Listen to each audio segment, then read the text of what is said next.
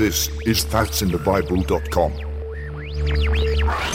That's in the Bible, episode number 99 Quick Answers to Common Questions. Troublesome times are here, filling men's hearts with fear. Freedoms we all hold dear, now is at stake. Humbling your hearts to God, saves from the chastening rod. Pilgrims trod, Christians away.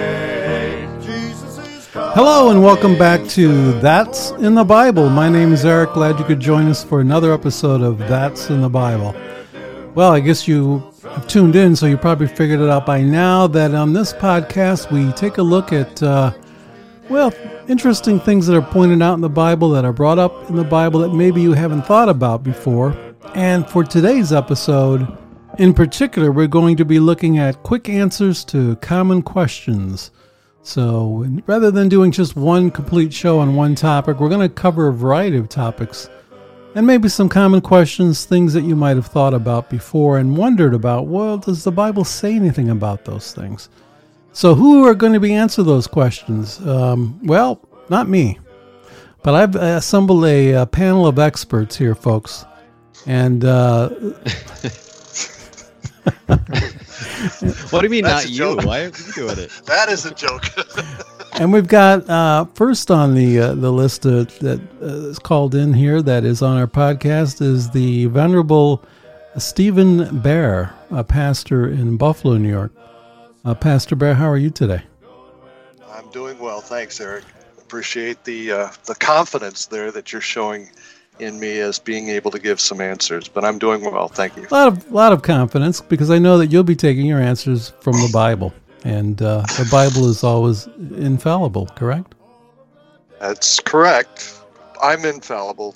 The Bible is fallible. All right, wait a minute. I'm fallible. The Bible. Edit, There we edit, go. See, see how that goes. Today we've got Pope Pope Bear. on me already. Pope Bear will be joining us today.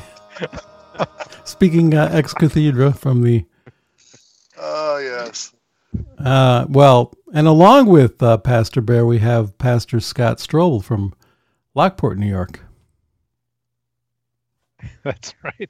Who's rolling on the floor with laughter right now? Uh, Well, welcome. And also from the beautiful, sunny uh, Arctic is uh, missionary to the native people in Point Hope, Alaska, Matthew Sutton. Yeah, man, good to be here. Will you also be speaking infallibly? no, I'll leave that up to the Pope. Oh. you ah. guys are merciless. I know it. Uh, Pastor Bear was saying before we uh, came on. It's been I'm here for comic relief. it's been a while. It's been a while since we've uh, all joined together and, and done a podcast, so we're having fun. Uh, one of the things that, Amen. that we do uh, receive though are uh, is mail, and um, if you'd like to send an email to us, you can do it at that's in the Bible at gmail.com. All one word, that's in the Bible at gmail.com. And uh, we did get a letter, and I usually forward these to the guys, but I didn't get a chance. But uh, someone was commenting on episode number 85, Lord Really Love Not. I think, Steve, I think you brought that one, didn't you? I did. And they said, uh, This episode has given me a new sense of love. You can only love sincerely and deeply if you know what not to love. Say no to worldly values, say yes to kingdom values. Now Matthew 22:37 and John 13:34 makes more sense. Thank you. Hmm. If you have any comments on that, Pastor Bear? Well, I think I'd probably have to look at that a little bit more closely and think on it. I, I'm thinking that he's not agreeing, at least initially. I think he's not agreeing with some of the things I, I said there. I have to look up the references that he made. So probably save my uh, answer for another time right now. But um, uh, any of you other guys have any thoughts on, on what he's saying? Maybe I'm mis misrepresenting him. I actually missed what he said. If you want, I don't know if you want to read it again or. It says um, he's commenting on uh, episode number 85, Lord Really Love Not, which was the title of the episode. And they said, It has given me a new sense of love. You can only love sincerely and deeply if you know what not to love. Say no to worldly values, say yes to kingdom values. Now Matthew 22:37 and John 13:34 makes more sense. Thank you. It, it I mean- sounded like he got a blessing from it. And Mhm. Well, maybe I misunderstood it then. This is kind of opposite day for you, judging by your intro, anyway, right? yeah, really. I mean, Matthew twenty-two thirty-seven. Jesus said unto him, Thou shalt love the Lord thy God with all thy heart, and with all thy soul, with all thy mind. Um, so, yeah, amen. Um, you know, I think what he's probably talking about is thinking kingdom minded, you know, thinking what we're supposed to love, of course, is Jesus Christ fully. And then if we love Jesus Christ fully, then we'll know exactly what to love and what not to love. So, Yes. you know, there are some things that we've talked about before that we're supposed to Right. hate. Right. And uh, you know he hates the doctrine of the Nicolaitans and and uh, a lying tongue. He hates all that kind of stuff. So um, so if, if I'm inferring correctly what he's trying to say, I think he is trying to say that he got a blessing and maybe just trying to add to it. Yeah, I, that's kind of what I got from it too. So that was from our mailbag, and if, again, if you'd like to um, send us an email or a phone call, you can do that. But uh, here's a little bit more on that information. Have a question or topic that you want covered? Email us at that's in the Bible at gmail.com or leave a phone message at 716 584 1611. God bless. And that was the That's in the Bible quartet. We'd like to thank them for coming on the show again today. All right, so we're coming up on episode 100, this being episode 99. We still have some t shirts to give away. You can email us at that's in the Bible at gmail.com and let us know if you're interested for a free t shirt. And Steve, no, you can't have more t shirts. That's not the way it works. We have to give the listeners a chance, Never hurts to ask. even when you don't. I have to play off of what you do. I have no idea what you're going to say to me, and Oh. So, am I forgetting anything before we get into today's topics? Mm-hmm. not that I can think of. Any, anything you guys wanted to say about where you're at and what's happening, or should we move on? Well, you know, I think we got lots to cover. So if you're ready, All right. I'd say fire away. So, we're going to Let's just uh, cover a variety of topics here, things that people have had questions. I think probably each one of us has fielded these questions before. And some of these we're going to talk about, uh, we've done full length shows on, and then we'll refer to those as well. But we're going to start today with talking about something that has gotten much more common in the last 20 years or so. Um, I remember when I was a kid, and we're what we're going to be asking about now are tattoos and piercings. I remember when I was younger, which was a long time ago, of course, um, that, you know, if you saw someone with a tattoo, they were either a sailor or a motorcycle gang person, or, you know what I mean? It wasn't very common. But today it seems that uh, tattoos on men and even women are pretty common these days and also piercings. I mean, there's some folks that have really, um, let's see, what's the word? They they've taken self-expression to a new art with piercings and gauges and ears and nose and mouth and eyebrows and everything. Does the Bible say anything, uh, you know, about that? Is is I mean, what's wrong with having a tattoo to for self-expression or piercings with self-expression? Uh, Anything uh, anything wrong with that, or is that something that's just fine? Or, I mean, it, uh, or does the Bible not even mention anything like that? Um, who'd like to start off? I'll go ahead and weigh in. Uh, just uh, first of all, the tattoos. When I think of this topic, you know, first of all, we're not talking. I mean, if you have a tattoo, we're not out to get you. Right. You have to deal with that with, with uh, you and the Lord. I, I do know that tattoos can be removed as well, um, although it could be an arduous process. But then again, so is getting one. I was um, doing a hospital visit one time, and this uh, girl was visiting the same person that I was visiting. We happened to be riding up in the elevator together. I never met her, but she had just come from getting a tattoo and was having second thoughts about it. She had a clear plastic covering over it. I guess it was on her leg or something, and you could just see blood coming out, and it's pretty gross looking. Um, but so it's it's it's it's a can be a painful process from what I what I gather. but as far as what the scripture says about it, what I always think about is Leviticus chapter 19 verse 28. And it says there, "Ye shall not make any cuttings in your flesh for the dead, nor print any marks upon you. I am the Lord." Now that's pretty plain and clear. The Lord just, he directed them not to print any marks upon them.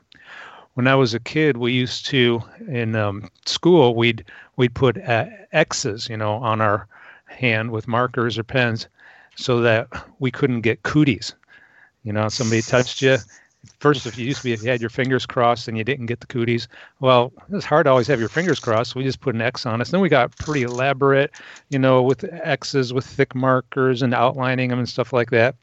but but that's just, you know, adolescent ignorance, and it, this is what this is what the scripture says. And what I discern that's going on, as you have uh, mentioned, Eric, these things have gotten so prevalent in our day and age, is I think it is just a simply a, a preparation from the spirit of Antichrist. It's a preparation for when the Antichrist comes, because as we know in Revelation 13, verse 16, it says, And he causeth all, both small and great, rich and poor, free and bond, to receive a mark.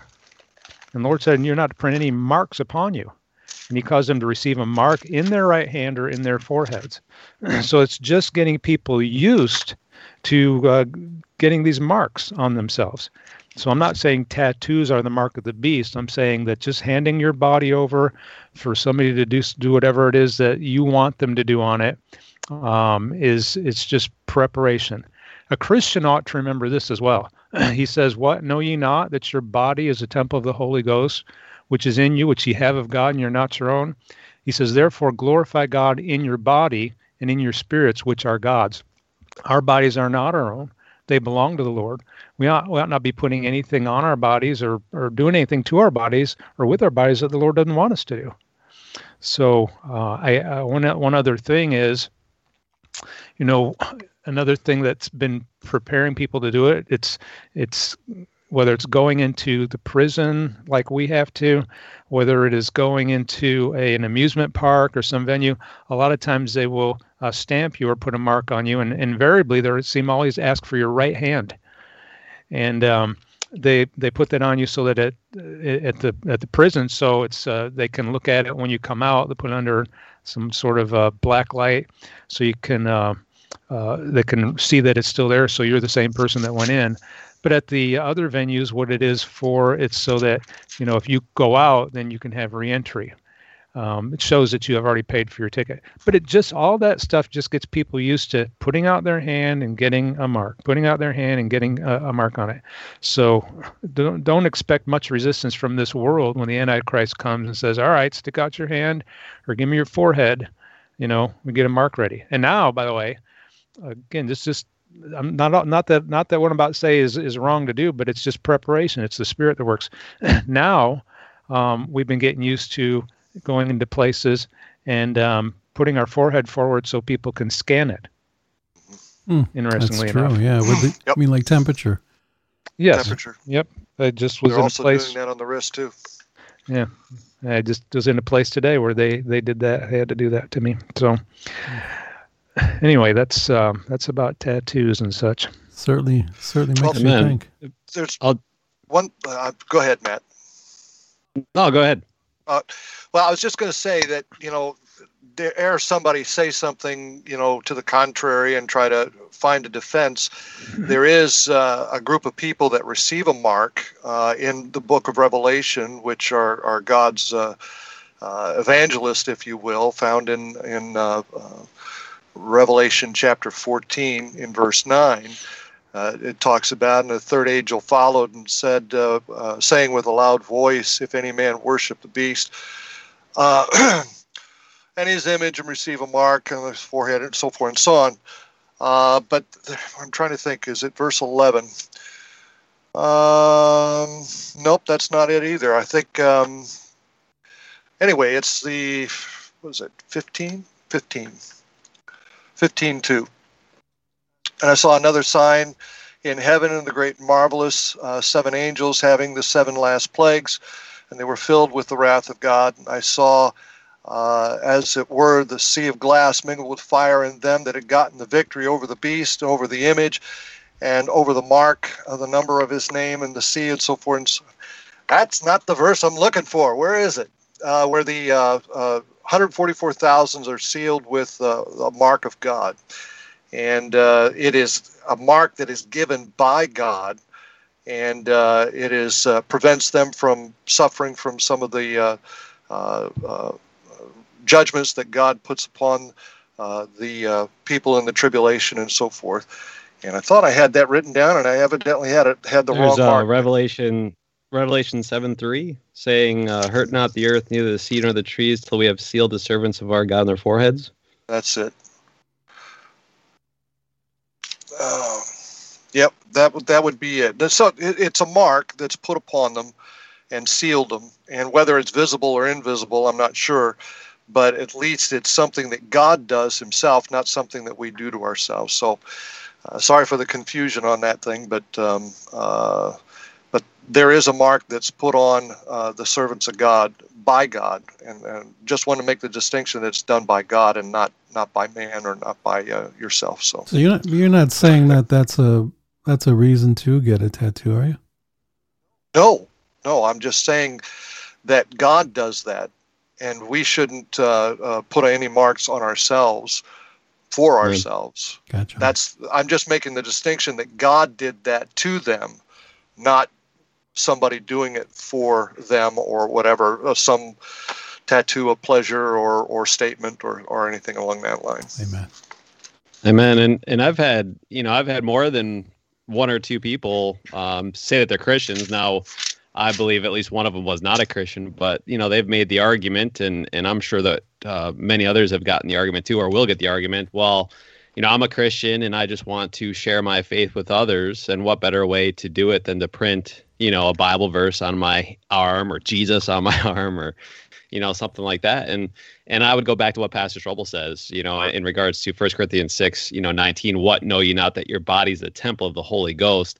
And in regards to that when you look back at the uh, the actual old testament temple uh, there was no writing you know on the outside in regards to verses or or you know any kind of a animal or anything on the outside and and so when you look at that the only writings or anything like that of scripture would have been on the actual priest's clothing. So in Matthew 23, verse 5, you've got the phylacteries. And of course, at that time, they were doing it wrong and enlarging it to make themselves look like they're really holy with all the scripture that was written on their clothing. But what, what I would say about that is the only thing God really says in regards to putting anything on yourself would be your clothing. So uh, if you if you turn to Numbers chapter 15, and in Numbers chapter 15, verse 37, not only did God tell the priest to do that, but then you have really even just the regular people uh, to remember God. So Numbers 15, 37, and the Lord spake unto Moses, saying, Speak unto the children of Israel, and bid them that they make them fringes in the borders of their garments throughout their generations, and that they put upon the fringe of the borders a ribbon of blue. And it shall be unto you for a fringe, that you may look upon it, remember all the commandments of the Lord, and do them, and that ye seek not after your own heart and your own eyes, after which ye use to go whoring, that uh, ye may remember and do all my commandments and be holy unto your God. So God never said, okay, I want you to print something on your flesh. He, he's the last command we got from him was right there in Leviticus 19 that we're not. But what we are supposed to do is put it on our, on our clothing. And uh, so I don't, you know, I don't, I don't get why, especially Christians will make such a thing about it where God has said the total opposite. No, put it on your clothing, not on your flesh and uh, and we're not supposed to be naked either. I mean, what what are we doing? Taking you know putting uh, Jesus on our chest or something, you know, or on her back. And listen, put, put your clothes back on and and uh, put the put the verses and Jesus and all that stuff on your clothing and let them see it uh, through your clothing. So, um, you know, again, we're supposed to be modest, modest apparel, and what better way to do it uh, than to uh, put the verses on your clothing? Amen. Okay, well, let's go on to the next topic here. the next one is uh, abortion. Now, I think uh, you know this topic has been debated for quite a while. Uh, you know, over the over the years since uh, America has legalized abortion, um, and I think the argument is that you know what um, women would say that you know, come on, it's my body. Um, I'm not ready for a child right now. Um, isn't it better to abort the child than to bring it into a situation where, you know, the child really isn't wanted or going to be able to be taken care of properly?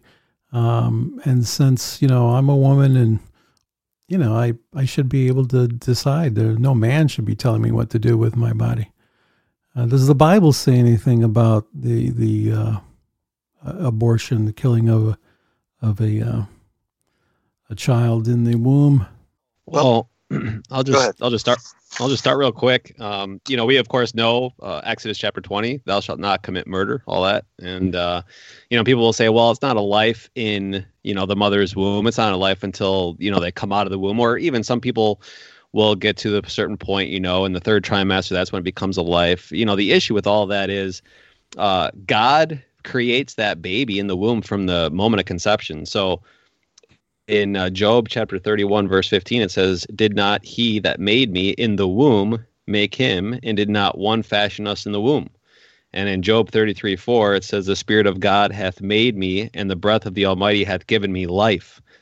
And so you've got this thing here where, you know, people say it's my body, my choice. Uh, I would say this I would say, and, and, I understand that there are circumstances where, you know, the, the mother might be uh, molested or raped or something like that. And and you know, I know that's terrible, but the thing is that if God creates that human being inside of your body, it's no longer your choice. It's it's and it's no longer just your body. You have two bodies now. You've got the body that is inside of you, which is your baby.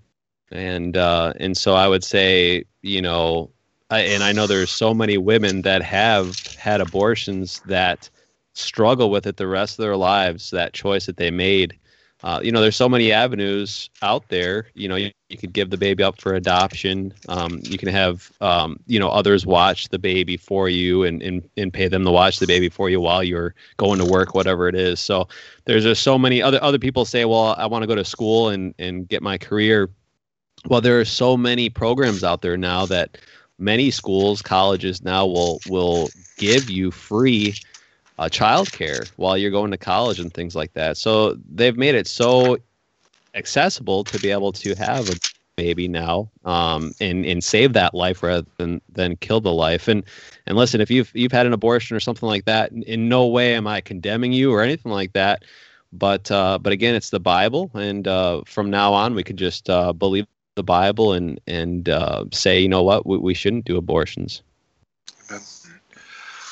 Just to reedify, you know, if that's such a word, uh, you know, the Bible says in Revelation chapter 4 and verse 11 says, Thou art worthy, O Lord, to receive glory and honor and power, for thou hast created all things, and for thy pleasure they are and were created.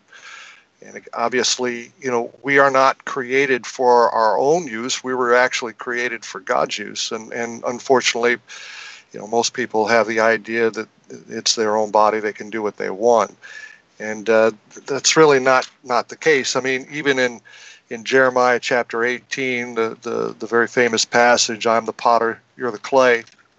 And, uh, you know, he can fashion that clay however he chooses. So it's, again, you know, his his choice and, and how he does things and, and not our choice. So really with that being said, you know, again, you know the verse that's already been quoted a couple of times you know there in First corinthians chapter 16 what know you're not that your body is the temple of the holy ghost uh, which is in you which ye have of god ye are not your own Uh, you're bought with a price. So, you know, we don't have really the final say so in, in what we do with our body. And those that, that have this, this mistaken idea that they can just do what they want with their own, uh, with their own body is, is a mistake. And obviously, as Matt's already said, you know, there's a, a, a, a living being within that, that uh, womb uh, that is uh, uh, has every right to live and uh, have the opportunity to live. And, and again,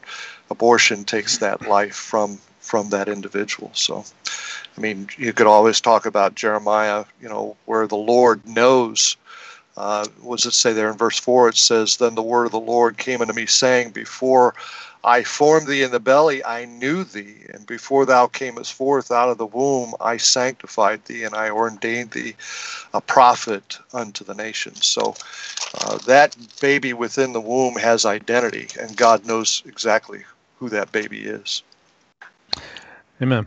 I think a lot of the abortion advocates too are incredibly hypocritical. Um, they would be up in arms if if you harmed a little itty bitty animal Right. that was just born or young, or even if they, I, I could just imagine what if they started aborting animals? I think Mhm. these guys would just have a cow, if you'll pardon the expression. but but um, as far as as you said, brother Steve, those that whatever's going on inside that womb, uh, it has life. I, Yeah. They they try to dehumanizing it by by using um, a, word that to me just has a disgusting ring to it, uh, fetus Mhm. and, and that just dehumanizes the thing and makes you think it's just, it's a thing. It's not really a person or, or a life, but something's alive there. Something's moving. Something's going on. And uh, Job, he was he was uh, in the early chapters of his book um, when he really started lamenting. He's going through it and he's asking basically, you know, why did I even live? Why was I even born? He says in Job 3:11, why died I not from the womb? Why did I not give up, or why did I not give up the ghost when I came out of the belly? Why did the knees prevent me, or why the breast that I should suck? For now, should I have lain still and been quiet, I should have slept. Then had I been at rest. In other words, if I just died, you know, when I was born or while I was still in the womb. And he goes on to say in verse 16, he says, Or as an hidden, untimely birth I had not been, as infants which never saw light. And so he referred to them as infants. Should they have an untimely birth, you know, die in the womb and be stillborn, um, they were still referred to as infants. It's not like they're not infants right the second before they're born, and then they're only an infant, you know, right after they're born. I mean, there's there's something alive inside of there. There's no doubt about it. Amen. Amen. Brother Scott, you know, just saying what you said from Job, you know, it sounds as if that would be the un, untimely birth or premature or whatever would almost be, uh, uh, as we would so just use the term abortion, but God ordained that or, Uh, abortion. So it's God's choice as to whether that child should be born or miscarried or, or something along that line. It's not the choice of the woman, but it's God's choice. Would you would you agree with that, or do you have another thought on that? Well, I mean, there's so many factors that, that can go into whether you know a a, a person, a, a little baby, can be delivered to term or not. And I, I wouldn't, I wouldn't, I don't think I would just blanketly say it's God's choice because sometimes the Lord allows things to happen Right. without directly making them happen. But I will, I will say that He can certainly intervene anytime that He wants, Right. and um, and there would be times when yes, for whatever reason, the Lord would would choose. Certainly, I don't think in every case it's just him saying imposing himself, but there would be cases for whatever reason when when God might allow that to happen, or even even as you say, choose for it to happen. Well, it almost seems as though that's what Job was asking for when he's he's saying, "I'd rather not. I, I wish I wouldn't born to face the troubles that I'm facing now." And and that seems kind of like what he's asking, what he was asking for there. Yeah, I mean to the point. Basically, I I, I think, and, and tell me if this is the point you're making. Basically, people are trying to, to be God. They're trying to Yes. make choices that belong to God, and I, and I agree with that. That they're Yes. doing that, and they shouldn't. Somebody once said that all those that are for abortion have already been born. I thought that was a uh, Yep. Th- Yeah. that was a good statement. All right, let's go to the next one. And the next one is the next topic is gambling or playing the lottery or going to a casino. And, you know, what's wrong if I have some with it? If I have some, you know, disposable income and I choose to, I'm going to go to the casino and see if I can strike it lucky and make a lot of money. And, or, you know, when you play the lottery, doesn't that help to, um, you know, support education for the state? Doesn't that, doesn't that money go to a good cause? So, you know, what's what's wrong with that? And hey, I might make a million bucks. Anything that Well- does Bible talk anything about that at all? I mean, it possibly, it certainly can't, can it? Because they didn't have gambling and lottery back then, right? Well, uh, all forms of humans have some sort of a, a, gambling or takings of chance and games that they would play. Um, a lot of times people talk about casting lots as as a, uh, a form of gambling. You, you, you remember reading about uh, those that uh, uh, the Roman soldiers that cast lots for Jesus' uh, uh, garments and so forth uh, there Mhm. at the cross and they try to associate that with with gambling, which, in some sort of of uh, uh, that particular uh, circumstance is true. But they did cast lots in the Old Testament, but it was to make a decision or make a determination. It wasn't uh, playing the odds as people would do with games of chance. There was really no chance with with casting lots, and it's something that was done for example, uh, in Leviticus chapter 16 and verse 8, I think this is the first mention of casting lots, and it's talking about the um, the scapegoat. And Aaron shall cast lots upon the two goats, for one lot for the Lord, and for the other lot for the scapegoat. And so they had two goats there, and they cast a lot or a determination, or God would make a determination which goat was to be sacrificed, and the other that was to be let loose out in the wilderness. Uh, several times throughout the Bible, there are, are lots cast. Uh, I think one of the times that you find would be found in Joshua chapter 18 when they're dividing up the land. And uh, they cast lots for the parcels of, of the land that was to be divided up amongst the 12 tribes of Israel. And so they cast lots, and it wasn't so much as as well. You just take your chance and you get whatever we give you. It was God determining who should uh, who should be um, uh, receive what what plot of ground and so forth. So it's not. I don't find anywhere in the Bible other than a bad connotation where they were were making a decision or taking a game of chance and and and uh, using that as a ju- uh, a means by which to entertain themselves and so forth. So uh, uh, anything that's that's of chance.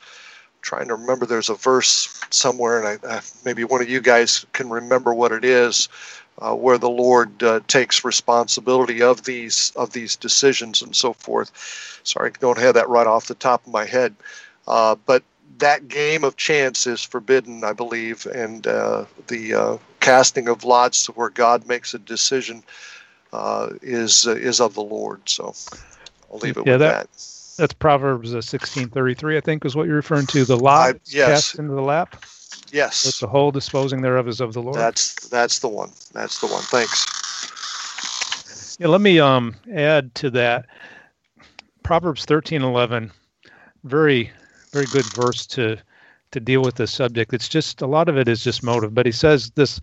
He says, "Wealth gotten by vanity shall be diminished, but he that gathereth by labor shall increase." Mhm. and and really it's it's to to gain money by winning the lottery it's it's vanity. You're you're not doing anything to to gain it to earn it.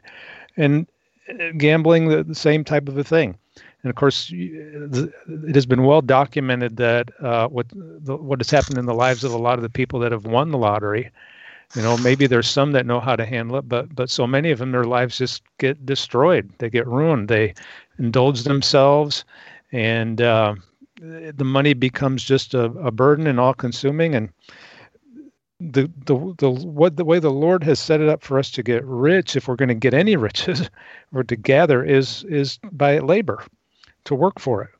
But uh, the vain ways of getting wealth, whether it's winning the lottery, getting going to the casino, or doing some other get rich quick scheme, it's just like you said, that's going to be diminished. It just doesn't tend to work that way. And when it comes to going to the casino, just remember the rule of the casino: the house always wins. Yeah.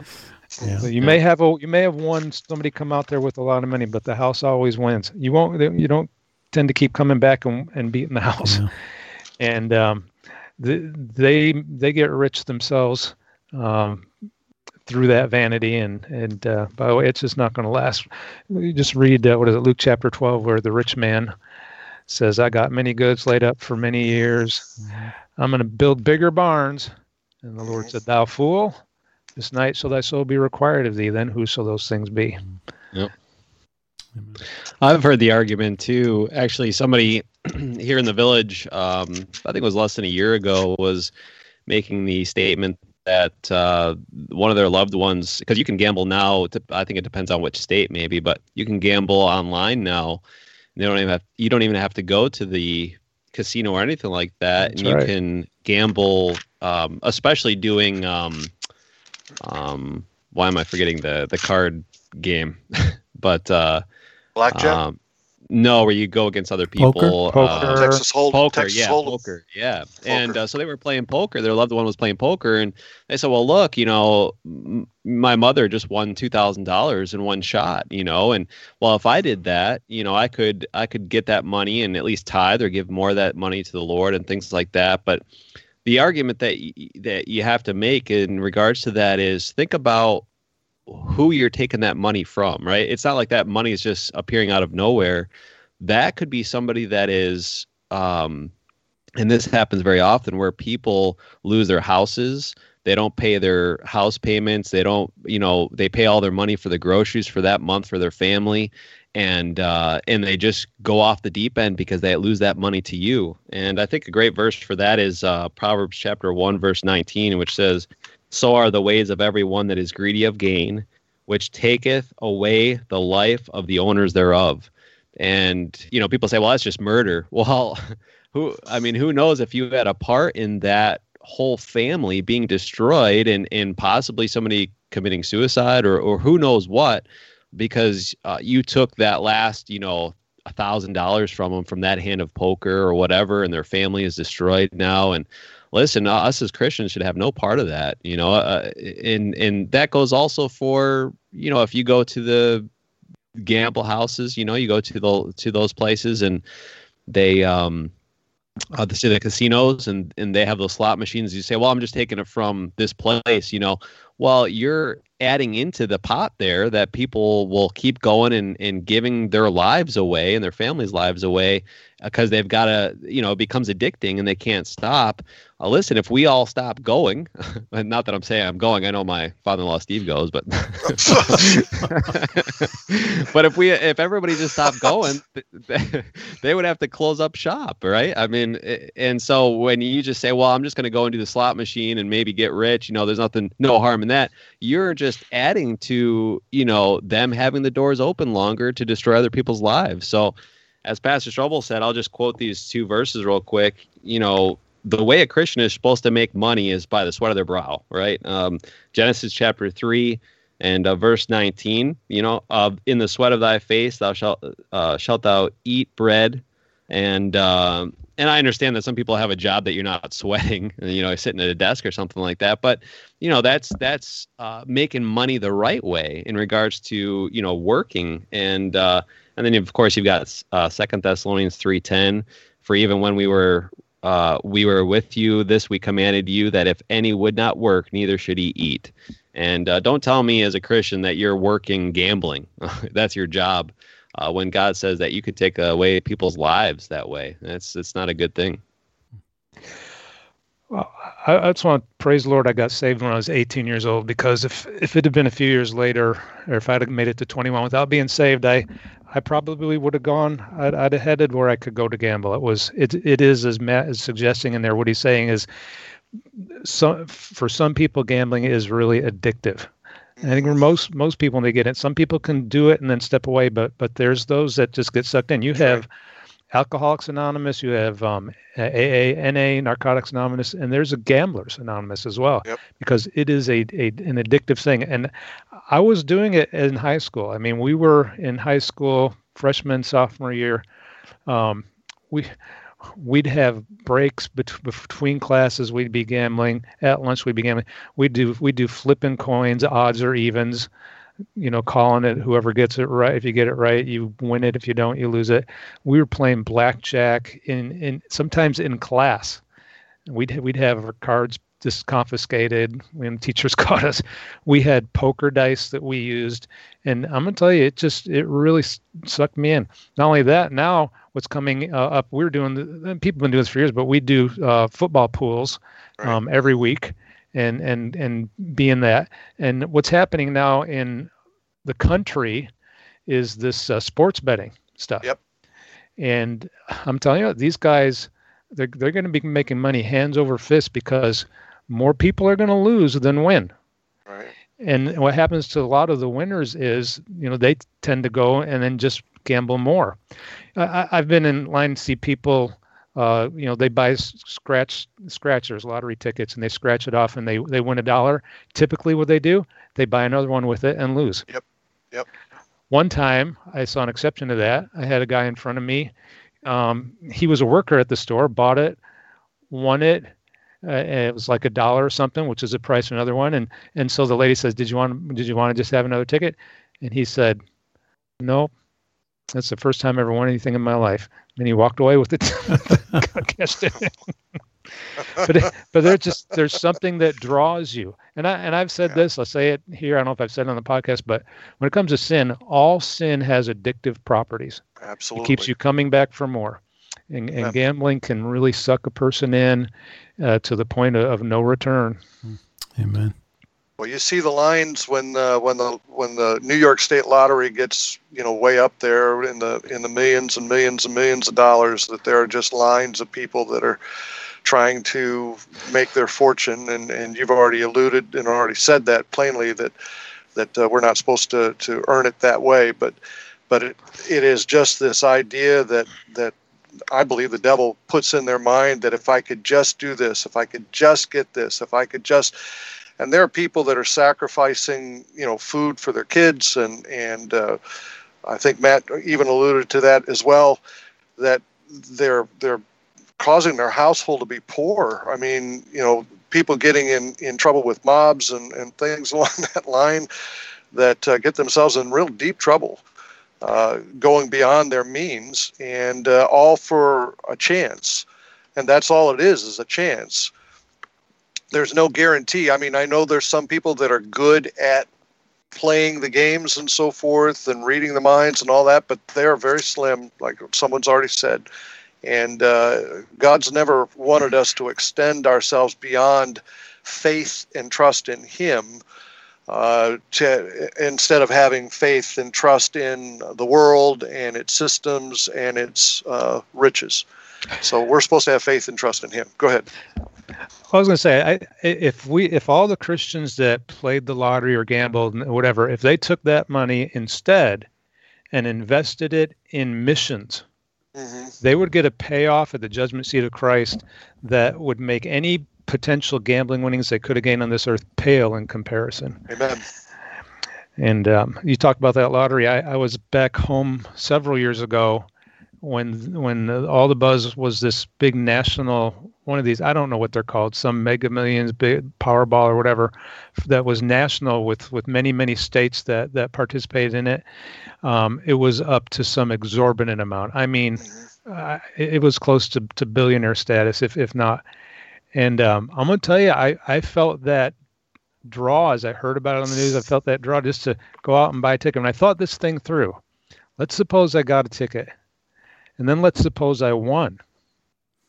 First of all, how am I going to explain that as a pastor? all right. Oh, sure, you'll tithe, whatever. But but here's what I thought about. What if I did win? everybody that heard, everybody that knows me, all that would do would embolden them to go out. And Matt was kind of alluding this before, but that would just embolden them to go out and spend money trying to get their own piece of the pie, and some of them would end up going poor doing it. Right. Yep. And um, so I, I summarily dismissed that idea. Thank God. Amen. All right. Well, that covers uh, gambling and lottery. Um, let's move on to another topic here. Uh, this topic is living together instead of getting married right away. So the argument goes like this Well, you know what? Let's get together and live together, make sure we're compatible. The, you know, the divorce rates are already skyrocketing through the roof with um, what? Is it 50% now, maybe higher? That um, one out of two marriages end in divorce. Isn't it better? And isn't it more logical for us to, you know, live together for, you know, a number of years and and see if in fact we are compatible versus just, you know, rushing into marriage? And uh, isn't isn't the whole marriage thing antiquated and an old kind of an idea now anyway when you can just live together and and uh, not have to be legally bound like that? And uh, just doesn't that make more sense? Does the Bible say anything about anything wrong with just living together instead of you know getting married right away? I'm gonna I'm gonna quote two verses and then let somebody else talk. Okay. So, regarding marriage marriage being old fashioned, et cetera, et cetera, uh, Jeremiah, chapter number six and verse sixteen. Thus saith the Lord: Stand ye in the ways and see, and ask for the old paths where is the good way, and walk therein, and ye shall find rest for your souls. But they said, We will not walk therein. Mm. Hebrews chapter 13, verse 4 Marriage is honorable in all, and the bed undefiled, but whoremongers and adulterers God will judge. hmm Amen. And uh, I'll just add to that too. You know, you've got uh, which goes along right with that is uh, First Corinthians chapter seven, talking about fornication. And and I understand that some people say, well, just you know, nowadays it's just a lot cheaper for us to consolidate and get one house or one apartment, even though we're not married yet. Uh, things like that. Um, but but again, the issue is is that um, you know how how hard is it to live together as a as a man and a woman and not be in the same bed and all that and uh, so um, most of the time if somebody's going to be living with each other you know you're not going to keep your hands off each other and uh, in First corinthians chapter 7 verse 1 it says now concerning the things whereof you wrote unto me it is good for a man not to touch a woman nevertheless to avoid fornication let every man have his own wife and let every woman have her own husband let the husband render unto the wife due uh, benevolence, and likewise also the wife unto the husband. And I'll just give one more verse in uh, First Timothy chapter five, um, and it says right here. So I would say in regards to that, I mean, listen, if you got, not to be rash or anything, but if you have your hands on each other, then either get married or get away from each other. And uh, and then in First Timothy chapter five, this is the order that God has.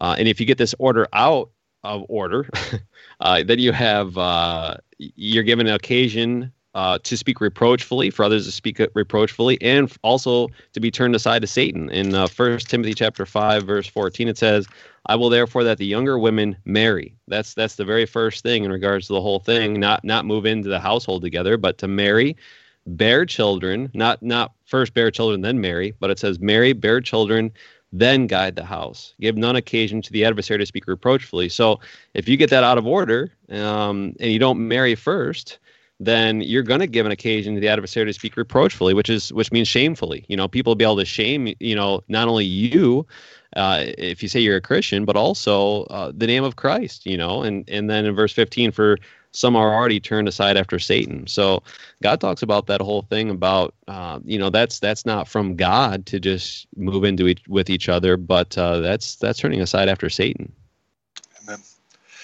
Well, let me uh, let me add just a couple of verses, and and uh, you know maybe we can talk about a little bit more because there's probably more in context to fornication than just the sexual sexual aspect of it, but.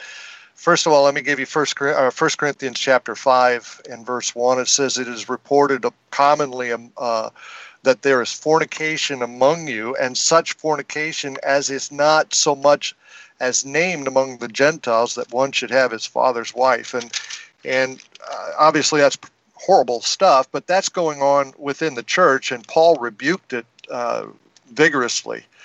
In fact, uh, gave uh, such a decree that in verse 5 he says, to deliver such an one to Satan for the destruction of the flesh, not the spirit, that the spirit may be saved in the day of the Lord Jesus. And Paul judged that thing really harshly. And uh, that kind of even fornication wasn't even mentioned among the Gentiles and the Gentiles obviously were were doing the things that have already been mentioned. Uh, there, you know, uh, brother Paul, or brother Paul. Oh man, my mind is elsewhere today. Brother Scott and brother Matt have already mentioned. Uh, it, it's just this idea that that you could uh, do whatever you want, and your body is not yours. Uh, we go back to 1 Corinthians chapter 6, but let me start a little bit before that and uh, start in verse 15. Know ye not that your bodies are the members of Christ? Shall then uh, shall I then take the members of Christ and make them members of an harlot? God forbid. For uh, know ye not that which is joined to a harlot is one body? For two saith he shall be one flesh. But he that is joined to the Lord is one spirit. Flee fornication every sin that a man doeth without the body, uh, he doeth without the body, but he that committeth fornication sinneth against his own body. What? Know ye not that your body is the temple of the Holy Ghost, which is in you, which ye have of God? Ye are not your own. The, for ye are bought with a price. Therefore, glorify God in your spirit, uh, in your body, and in your spirit, which are God's. So really fornication is forbidden by for anyone whether lost or saved but especially for those that are saved and the idea that to give it a trial give it a go see if it's going to work god says that's forbidden one more verse. Go to First thessalonians chapter uh, 4 First thessalonians chapter 4 and uh, pick it up in verse 1 it says furthermore then uh, we beseech you, brethren, and exhort you by the Lord Jesus, that ye uh, have received of us how ye ought to walk and to please God, so ye would abound more and more. For ye know what commandments we gave you by the Lord Jesus. For this is the will of God, even your sanctification, that ye should abstain from fornication, that every one uh, of you should know how to possess his own vessel, which is talking about your body, in sanctification and honor, not in the lust of concupiscence, even as the Gentiles which know not God. Uh, and so the command is clear, especially for a Christian, that we're not supposed to uh, give ourselves over to fornication. So shacking up and living with somebody uh, before they're married is is not of God. And I, you know, you can make all the justifications you want. You can use all the world's logic you may want, but it doesn't counteract the Word of God and what it says, and and the and how it prohibits that kind of lifestyle. Now. For someone that may just try to nitpick here, fornication, if you want to boil it down, is any sexual activity outside of marriage. Adultery is is sexual activity where either one or both are in a marriage relationship. And all of those are are condemned by the lord. So much so that jesus christ in in the sermon on the mount says if you look upon a woman to lust after her in your own heart you've committed adultery with her already. And uh, that even is forbidden. So uh, we are supposed to, as Christians, are supposed to have our minds in check and our thoughts in check and our heart in check to where even when it begins to stray, which all of us face those temptations, we're supposed to uh, have that thought captive and, and not allow it to germinate and to to fomate within us to where we go off and, and cast our imagination on that thing or even go further than that and act upon it. And uh, all of those things are forbidden by God, and, and we're not supposed to engage in those, no matter what kind of justification you may try to bring upon it. Amen. I think that uh, covers that topic well. And we're going to end today with this last topic. Uh, this is topic number five, and it's drinking alcohol. Now, the argument goes like this well, everybody knows that Jesus turned the, uh, the water into wine, so obviously he was okay with drinking at weddings, and, you know, as long as you're drinking in moderation, uh, you know, we're not talking about getting drunk or you know, out of control. But if you drink in moderation, as Jesus suggested when he turned the water into wine, uh, certainly there you can't find any fault with with uh, you know drinking. And I know that in Italy they have a little wine with their dinners, and the children do. And and um, you know, aren't you grasping at straws if you try and say that drinking a little wine is bad?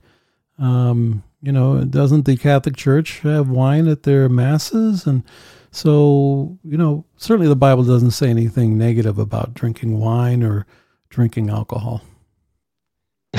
well, I'll just say, I'll just chime in real quick. You know, if if Jesus Christ turned that water into fermented wine, they had a huge kegger going on because that was a lot of that was a lot of uh, alcohol there, and uh, you know, I just try and picture it. Okay, here is Jesus Christ. He makes all this alcohol for all these people at this wedding, and uh, and can you just imagine people stumbling around and everything? And and so here is Jesus Christ, perfect, pure, holy, righteous. Uh, uh, you know, Second Corinthians five twenty one says, "For He, God, hath made Him, Jesus Christ, to be sin for us, who knew no sin." And so the bottom line is, if if He made that fermented wine and gave it to His neighbors that He was living amongst at that time, uh, He would have been sinning because Habakkuk chapter two verse fifteen um, says, Woe unto him that giveth his neighbor drink.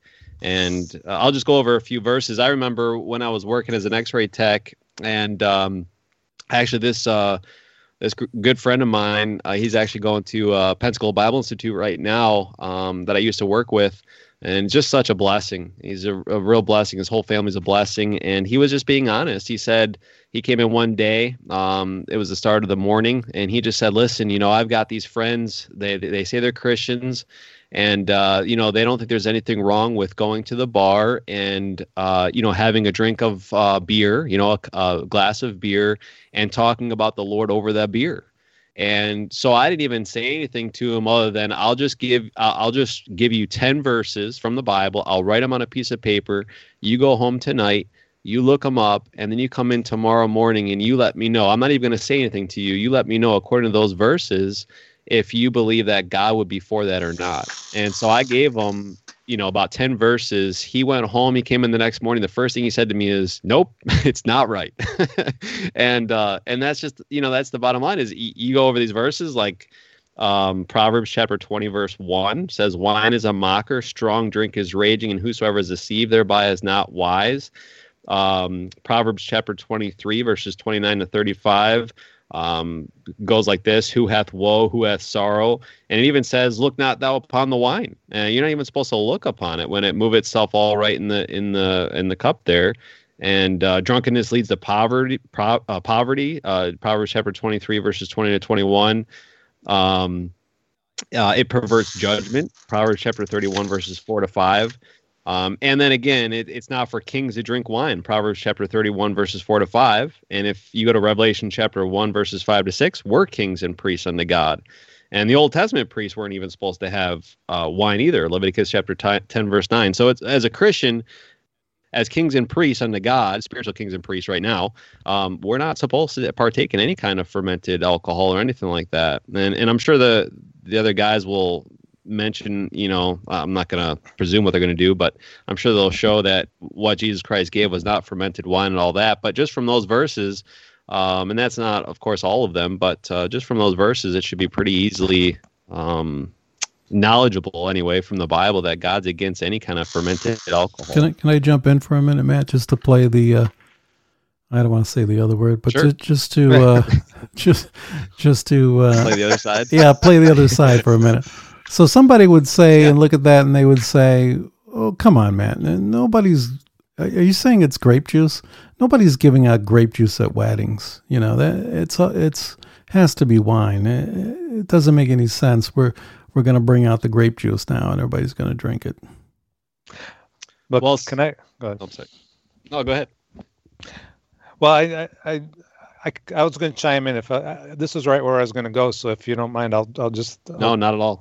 Okay, so let me give you from Luke chapter five, verse thirty-nine, and and he'd been talking about uh, the subject there, but but verse thirty-nine, the Lord Jesus said, "No man also having drunk old wine, straightway desireth new, for he saith the old is better." So first off, you have two different kinds of wine. You have old wine and you have new wine. So the Lord was summing it up by telling you, you know, if a guy's been drinking old wine, he's not going to want grape juice. He's not going to want new wine. So so there's a distinction. Let, let me let me just establish what the distinction is. New wine is the grape juice. Uh, two two verses about that. Isaiah 65 verse 8. Thus saith the Lord, as the new wine is found in the cluster. So when you have a cluster of grapes, the juice that is inside of them is the new wine. Proverbs 3:10 says, "So shall thy barns be filled with plenty, and thy presses shall burst out with new wine." What comes out of that wine press is new wine. It hasn't been, it's not old, it's still fresh, it hasn't laid around and, and been processed and fermented. Now, when it has become fermented, then it's the old wine. And a person that's drunk old wine doesn't straightway desire new because he says the old is better. I mean, if you have somebody that's been drinking alcohol and getting a buzz off of it, and um, you're going to go out and, and have a, you know a night out, and you want to offer them grape juice instead, they're not going to want that because they're going to say the old is better. That's the way it is. That's how they they look at it.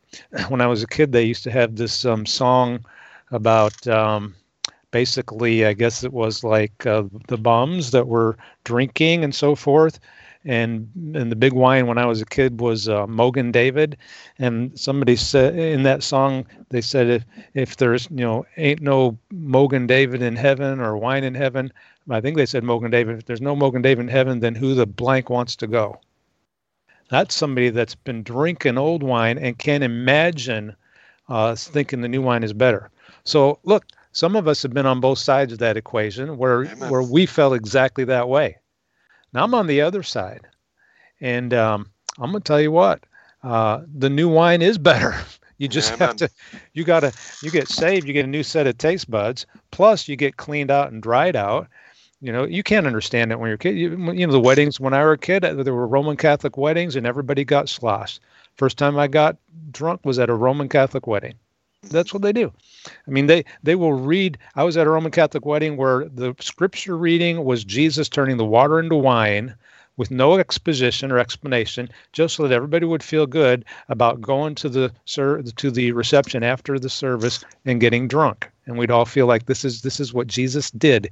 He gave them he gave them um, you know more wine so they could drink afterwards and and get drunk. And so just because our little unregenerated brains our old man cannot understand that somebody would actually want grape juice.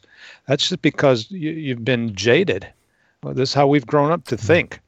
But um, the lord he's pure. I used to work at a, a restaurant. The first job you know real job where i'd go into a work was at a restaurant i was about 16 years old 15 years old somewhere in there. And um, they would host uh, banquets or parties in, in the in the back uh, banqueting rooms, and and you know typically you know everybody would all be drinking, getting drunk, and one day they were going to host a, every all the servers, and I, I would sometimes help as a busboy. I would help you know assist somebody that was doing a party, and um, the one that had it, they all the all, all the servers, the waiters and waitresses, they were all making fun of this one party they're going to have because it was a, a bunch of Baptists and they don't drink, and they and none of them could understand that. I don't guess I don't guess I could understand it back then the day, but I understand it now. It's good to be saved. Amen. Amen. Man. Well, let me let me chime in and uh, play the the advocate here, or at least say what the advocates would would say. And I think this is kind of where Eric was leading. Uh, there are some that will try to use the Bible as an excuse to go ahead and, and uh, drink the fermented stuff, the old stuff, as Pastor Strobel's already already mentioned. And one of those places is found there in Proverbs 31, where, where Matt was uh, beginning to read. And it says there the words of King Lemuel, the prophecy that his mother taught him What my son, and what the son of my womb, and what the son of my vows. Give not thy strength unto women, nor thy ways to that which destroyeth kings. It is not for kings, O Lemuel, it is not for kings to drink wine, nor princes, uh, nor for princes strong drink, which is the admonition, lest they drink and forget the law and pervert the judgment of uh, uh, of any of the afflicted, and those are reasons why they shouldn't drink because it inhibits their their thought process and so forth. But it goes on to say, "Give strong drink unto him that is ready to perish, and wine unto those that be of heavy hearts. Let him drink and forget his poverty, and remember his misery no more." Now, right now you might say well, well how, how about that? I've got all kinds of troubles. I got all kinds of problems and, and it's justifying the drink. Uh, actually it's it's more in the sense of a medication as it is a, a freedom to go out and drink alcohol and just get yourself sloshed all the time. The new testament it gives a couple of uh, occasions where it may seem like it's a justification and found in 1 Timothy chapter 3 and verse 8. Likewise must the deacons be grave, not double-tongued, not given to much wine, not greedy of filthy lucre. So, not given to much wine, that must mean that they have the opportunity to drink some wine, right? Titus chapter 2 and verse 3 the aged women likewise that they be in behavior as becometh holiness not false accusers not given to much wine, teachers of good things. Now, as we've already indicated back in Proverbs, it is for medicinal purposes.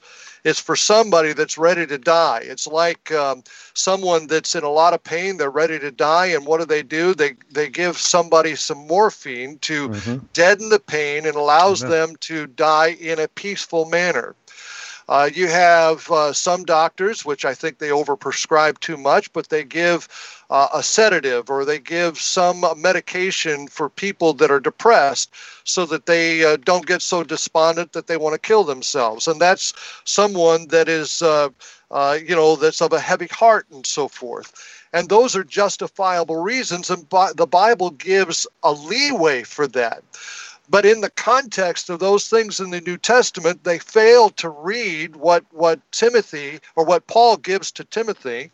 He says, Drink no longer water, but use a little wine for thy stomach's sake and thine often infirmities. So it confirms that what Paul is telling him is to use this wine for his stomach's sake. Now, the problem where it comes back and says not given to much wine is that there are uh, habit forming, uh, if you will, uh, properties to wine and to even medications that we have today. The painkillers that they've been putting out, such as oxycodone and, and hydroxycodone or whatever all of those things are. I don't even know the names. I've just jumped at it and guessed at it. But anyway, those are highly addictive things. They accomplish what they're supposed to do and, and deaden the pain but they have high highly addictive properties. And so, what Paul is telling these deacons and these aged women is to use moderation in these things if you have ailments because they have an addictive property. And so, you know, people will take these verses out of context and use them as justification for the very thing that that they were intended for and abuse it the thing that I get upset with is that, you know, growing up, and I'm sure anyone that's around my age can remember these commercials. The funniest commercials on TV were the beer commercials. And they get you to laugh, and, and it lowered your defenses down to what the alcohol really does. They try to show you that it's refreshing, it's cool, it's a party time, it's the good life, it's the high life, but they don't tell you the other side and people that get engaged with with uh, uh, alcoholic beverages, whether it's strong drink or whether it's strong wine or whatever it is, they don't show people that are uh, sick and and lying down in a pool of their own vomit. Uh, it doesn't show the people that that end up where they don't even know where they are. Uh, they can't account for their actions after they've been drinking. It lowers their ambitions to do horrible things. Uh, they commit acts of violence. I remember, I remember being in the service and, and going to the NCO club and uh, having some drinks and stuff like that. And one of my buddies that I knew real well is a good guy. He came over and had me in a headlock and was talking about taking me out and wanting to kill me and uh, you know I was able to to kind of talk myself out of it, you know, and and kind of squirm myself away from the guy. But I talked to him the next day. He didn't even know what he was doing, and he was talking. Uh, you know, he was the it was the alcohol that was talking. Uh, it doesn't talk about um, you know the one night stands that happen because of alcohol. Doesn't talk about the death of diseases from like liver disease and. Mm all the DTs and the memory loss that comes from drinking.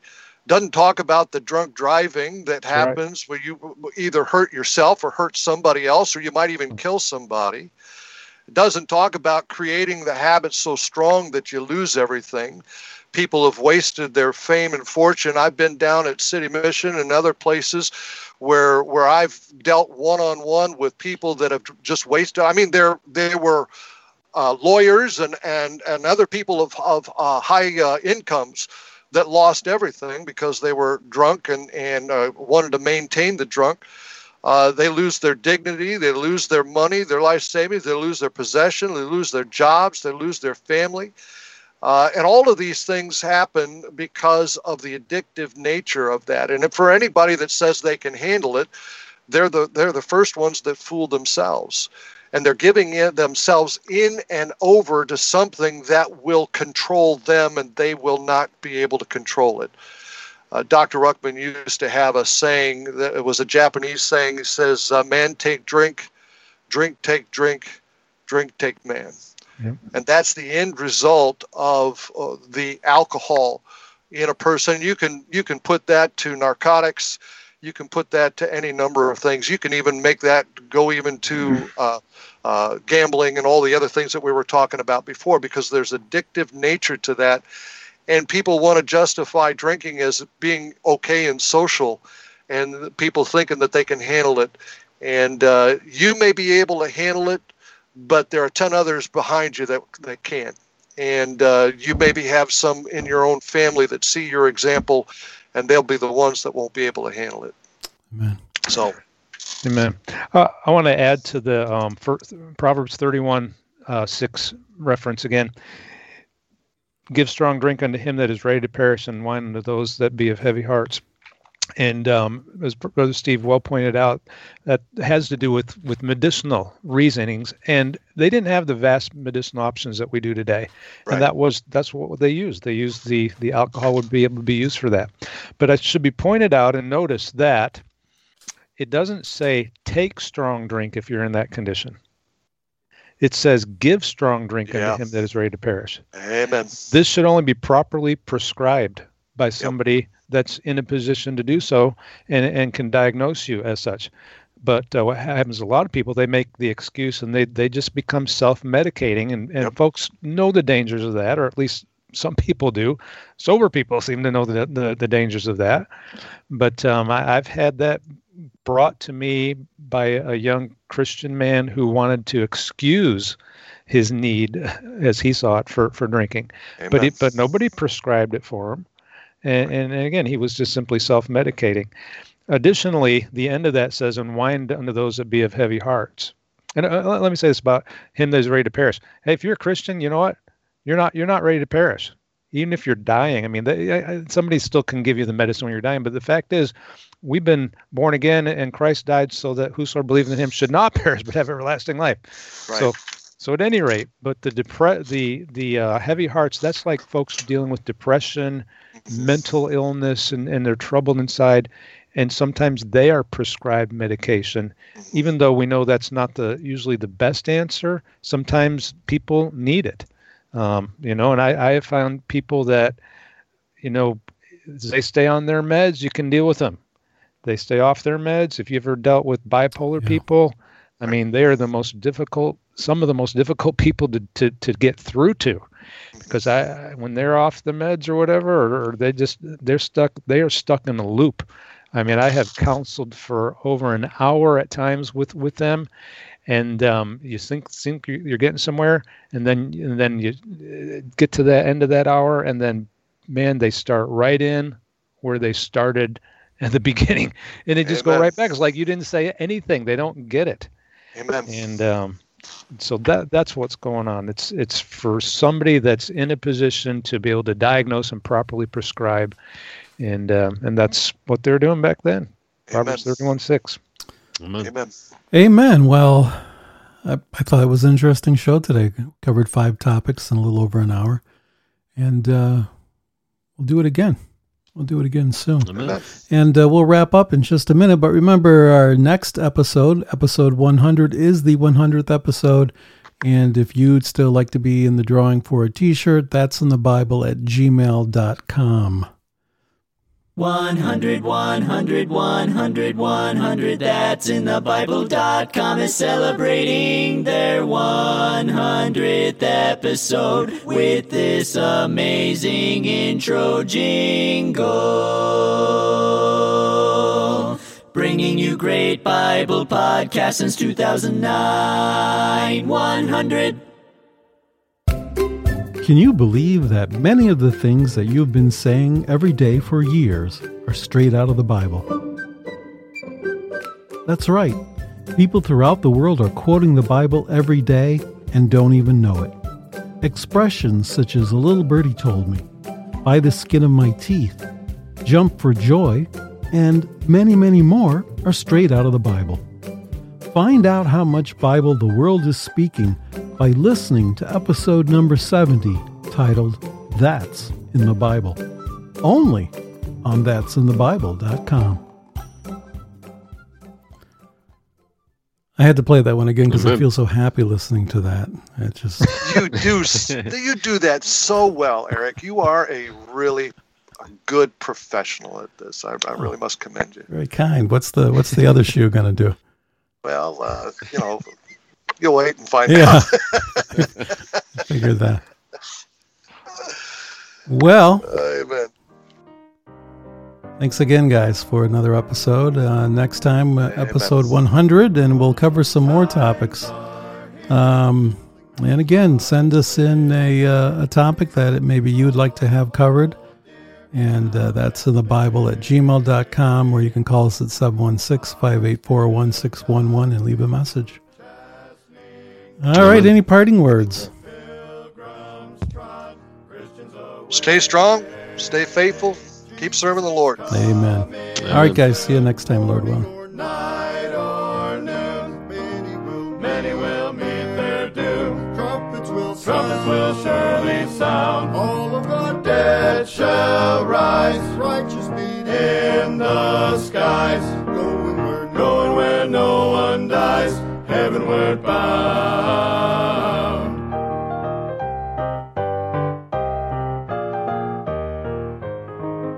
Troubles will soon be o'er, happy forevermore. When we meet on that shore, free from all care. Rising up in the sky, telling this world fly, glory to share. Jesus is coming soon, morning or night or noon. Many will, many will meet their doom. Trumpets will sound, trumpets will surely sound. All of the dead shall rise, righteous meet in the skies. Going where, going where no one dies, heavenward bound.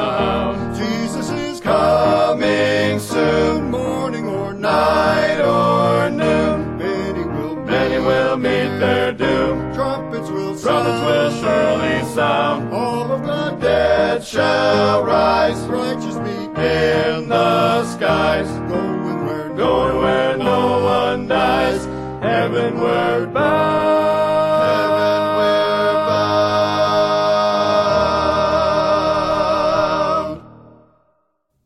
This has been a production of the That's in the Bible podcast. To leave a comment or to ask a question, visit our website at that'sinthebible.com or email us at that'sinthebible at gmail.com or call our listener feedback voicemail at 716 584 1611. Again, that's 716 584 1611. As always, thanks for listening and press on.